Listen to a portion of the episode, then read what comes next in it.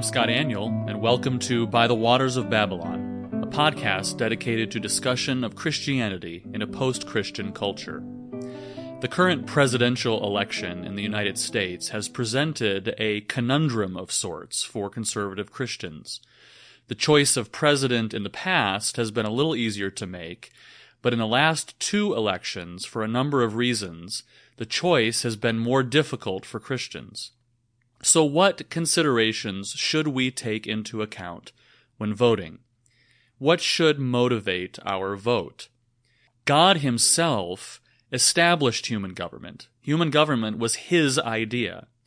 And when He established government, He did so for a few very specific purposes. Namely, God designed human government to protect innocent life and punish wrongdoing. The first place where God instituted human government was in the Noahic covenant of Genesis chapter 9, where God said to Noah, And God blessed Noah and his sons, and said to them, Be fruitful and multiply and fill the earth.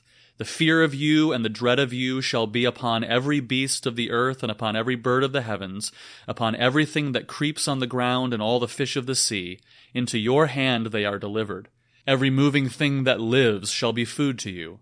And as I gave you the green plants, I give you everything. But you shall not eat flesh with its life, that is, its blood. And for your lifeblood, I will require a reckoning. From every beast I will require it, and from man. From his fellow man I will require a reckoning for the life of man.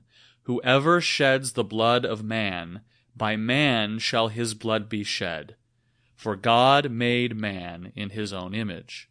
God's covenant with Noah there in Genesis 9 reveals the purpose of government. It repeats the dominion blessing of Genesis 1:28, be fruitful and multiply and fill the earth.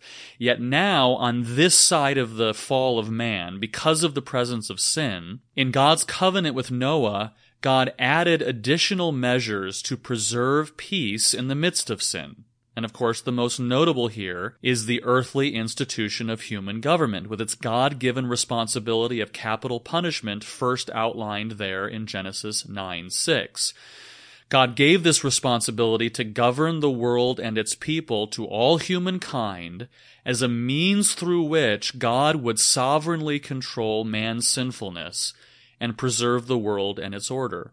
Later in the New Testament, in Romans chapter 13, Paul reiterates this point when he says in verse 1 that governing authorities have been instituted by God. When governing authorities fulfill responsibilities given to them by God, verse 6 of Romans 13 calls them ministers of God. When they punish wrongdoing, verse 4 says that governing authorities are actually carrying out God's wrath on the wrongdoer. Now think for a moment about who Paul is talking about there in Romans chapter 13. Who, who is called ministers of God who carry out God's wrath on the wrongdoer? Well, he's talking about people like Herod, like Pontius Pilate. He's talking about people who murdered Jesus. He's talking about Tiberius, the emperor of Rome. These were not moral men. But the point here is that even unbelieving, immoral leaders are God's ministers when they do what God designed government to do in protecting innocent life and punishing wrongdoing. And so, God, even now, continues to rule universally over all things through this human institution of government that He Himself ordained for that purpose. This human institution encompasses all people, believers and unbelievers alike, who exercise dominion over what he has made and attempt to maintain order and stability in the midst of a cursed world. The dominion blessing of Genesis 1:28 and 9:1 as well as the human institution of, of government in general that God established in conjunction with these blessings is not redemptive in nature. It's not part of the redemptive rule of God. Rather, human government and God's rule through human government encompasses the manner through which God rules all of common humanity, believers and unbelievers alike. This is what we might call the universal common kingdom of God. The apostle Peter confirms this purpose when he says in 1 Peter 2:14 that governors are sent by God to punish those who do wrong. So Christian involvement in government, including voting in a representational governmental structure, should have this fundamental purpose in mind. We vote candidates into office who will best protect innocent life and punish wrongdoing. Christians should not vote on the other hand, so as to somehow redeem the nation or establish Christianity in the nation or or even to defend our so-called rights as Christians. That's that's not why God instituted government. And really the only way that any redemption will take place is through the spread of the gospel, not politicians or laws. That's not the purpose of government. Government is not part of what we might call the redemptive kingdom of God. No, it is part of God's universal common kingdom. So our goal in voting or political involvement is not at its core redemptive. We're not, we're not voting for a pastor or to establish a Christian nation. No, we need to vote consistent with God's purpose for human government, namely, the protection of innocent life and the punishment of wrongdoing. The purpose of government is not education or welfare on the one hand, or establishment of a Christian nation on the other hand. The purpose of government as instituted by God is the protection of human life. If the primary God ordained purpose of human government, as we have been discussing, is to protect human life, then we ought to vote and be involved in government to whatever degree we can for that purpose. And really, then, I believe there is only one central dominant issue of concern in our modern politics because of the God ordained purpose of government, and that is the murder of unborn human beings. Conservative Christians have universally and throughout history affirmed the full humanity of unborn infants from conception and condemned all forms of abortion. For instance, very early, the, the church order, the Didache, says this, and the second commandment of the teaching, you shall not commit murder, you shall not murder a child by abortion, nor kill that which is born. That's from the second century. This is rooted in the fact that God created man in his own image, as he says in Genesis chapter 9. In Genesis 1, we read, So God created man in his own image, in the image of God he created him, male and female he created them. And Genesis 9 makes that the basis for the purpose of government in enacting capital punishment on those who end human life. And what's interesting about Genesis 9 is that it explicitly distinguishes human life from animal and plant life. Humans uniquely have been created in the image of God. Psalm 137:13 says, "For you formed my inward parts, you knitted me together in my mother's womb. I praise you, for I am fearfully and wonderfully made. Wonderful are your works. My soul knows it very well." Human life is precious and as is expressed here, God knits us in our mother's womb. Unborn babies are fully human. This is clear in the law in Exodus chapter 21, where it says, When men strive together and hit a pregnant woman so that her children come out, but there is no harm, the one who hit her shall surely be fined, as the woman's husband shall impose on him, and he shall pay as the judge determines. So if there's no death, and the, the children are successfully born, then there's a fine. But, verse 23, if there is harm, in other words, if the child is killed, you shall pay life for life. This is a clear example of valuing even unborn life because unborn babies are fully human. And even what we might call natural law bears this out. Science bears this out. According to the Texas Department of Health Services, at 12 weeks, which is little more than halfway to, to viability in today's medical reality. Babies are fully formed. The neck is present, the face is well formed, the eyelids close and will reopen in about 24 weeks, tooth buds appear, the arms and legs move, all the body parts and organs are present, and on and on. It is clear both from scripture and from natural law, from science, that human life begins at conception, and therefore unborn babies are fully human and worthy of all the protection of human government. However, since 1973, no fewer than 60 million human beings have lost their lives due to abortion. That's not an exaggerated number. In fact, it might be underestimated. Since 1973, Americans have killed as many people as were killed during World War II. This is a complete failure to do what God created government to do. God created government to protect life, to punish wrongdoing.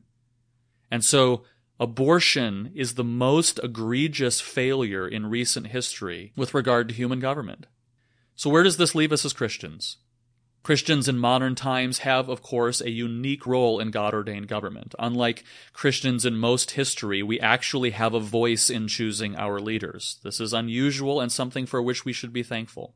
But recently it seems that some Christians have begun to abdicate their God given role to vote for government to fulfill its God given role. Recently, a group declared themselves to be pro life evangelicals for Biden. They say they, op- they oppose quote unquote one issue political thinking because there are other pro life issues than just being anti abortion, they say. I've heard other conservative evangelical leaders recently argue for a so called cradle to the grave pro life policy that includes more than just being anti abortion. It also includes certain policies on immigration and taxation and health care, welfare, minimum wage, climate change, and more many of which are more in line with the Democratic platform than the Republican platform. That's their argument. But here's the truth, though. Each one of those other issues that they mention is highly debated as to what effects various policies would have in saving lives. For example, some would argue that a certain welfare policy would save lives by lifting people out of poverty. But then others would insist that that same policy would actually keep people in poverty and lead, lead to more death. Same thing with various views on immigration or climate change or healthcare and so forth. In other words, these are complicated issues with much debate concerning how they will actually affect lives. But let me tell you what is not complicated abortion. Will such and such an economic policy or immigration policy save lives? I don't know. It's debatable. I have opinions on it, but I'll admit it's debatable. Will ending abortion save lives? Unquestionably. And here is the truth. One party unashamedly defends abortion, while the other party does not. The Democratic Party platform says this Democrats are committed to protecting and advancing reproductive health rights, and justice, we believe unequivocally, like the majority of Americans, that every woman should be able to access high quality reproductive health care services, including safe and legal abortions. We will repeal, they say, Title X domestic gag rule and restore federal funding for Planned Parenthood. Just a few days ago, Joe Biden said that he promises to make Roe v. Wade the law of the land. And what about the Republicans? Well, let's just think about the Trump administration. Trump reinstated the Mexico City policy to ban any U.S. foreign aid to organizations that perform abortions. He overturned an Obama regulation that Obama enacted two days before Trump took office that prevented states from defunding abortion service providers he signed a Congressional Review Act bill to allow states to restrict Planned Parenthood funding.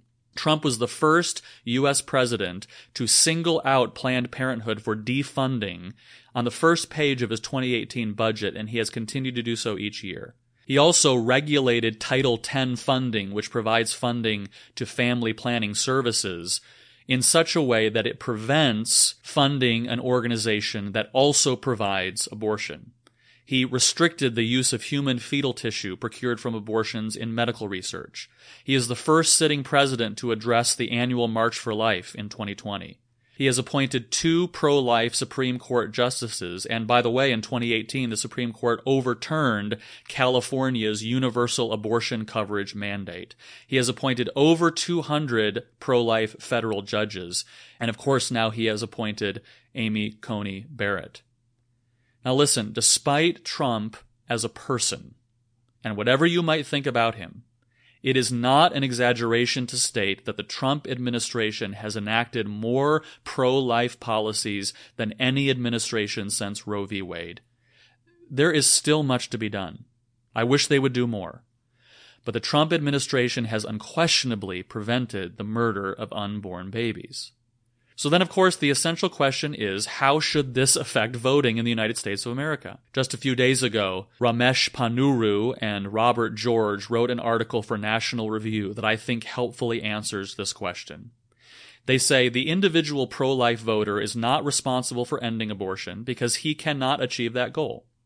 He is obligated, however, to do what he can, which is to cast his vote in solidarity with the unborn victims of abortion because the modern Democratic Party has become ever more committed to abortion and more hostile to legal protection for unborn children at any stage, pro lifers who agree with Democrats on issues other than abortion have sometimes labored to find ways to rationalize voting for Democratic candidates who pledge to ensure that unborn children are exposed to lethal injustice.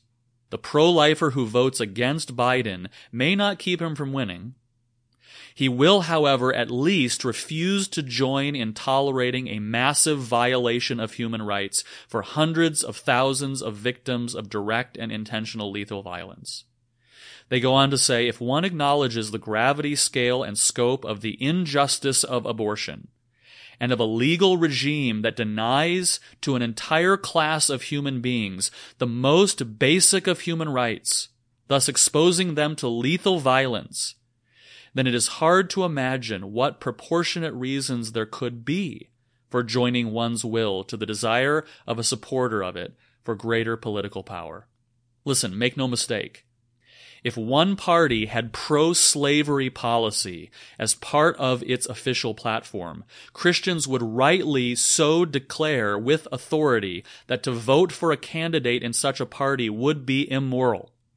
The chattel slavery of early America was without question biblically immoral. It was based on the belief that some humans are not actually fully human. And I agree, to vote for a candidate who supported such a horrible crime against humanity would be immoral for a Christian. But as horrendous as American slavery was, and it was, it does not compare to the murder of innocent unborn human beings. How can Christians who would rightly refuse to vote for a pro slavery candidate defend voting for a pro abortion candidate? This is a difficult election year. There is no question about that. I do not like much of the rhetoric of both candidates and both parties. Both candidates have evidenced willingness to lie regularly. Both candidates have used absolutely abhorrent, vicious rhetoric. And I wish the Republican Party would do more to end abortion once and for all.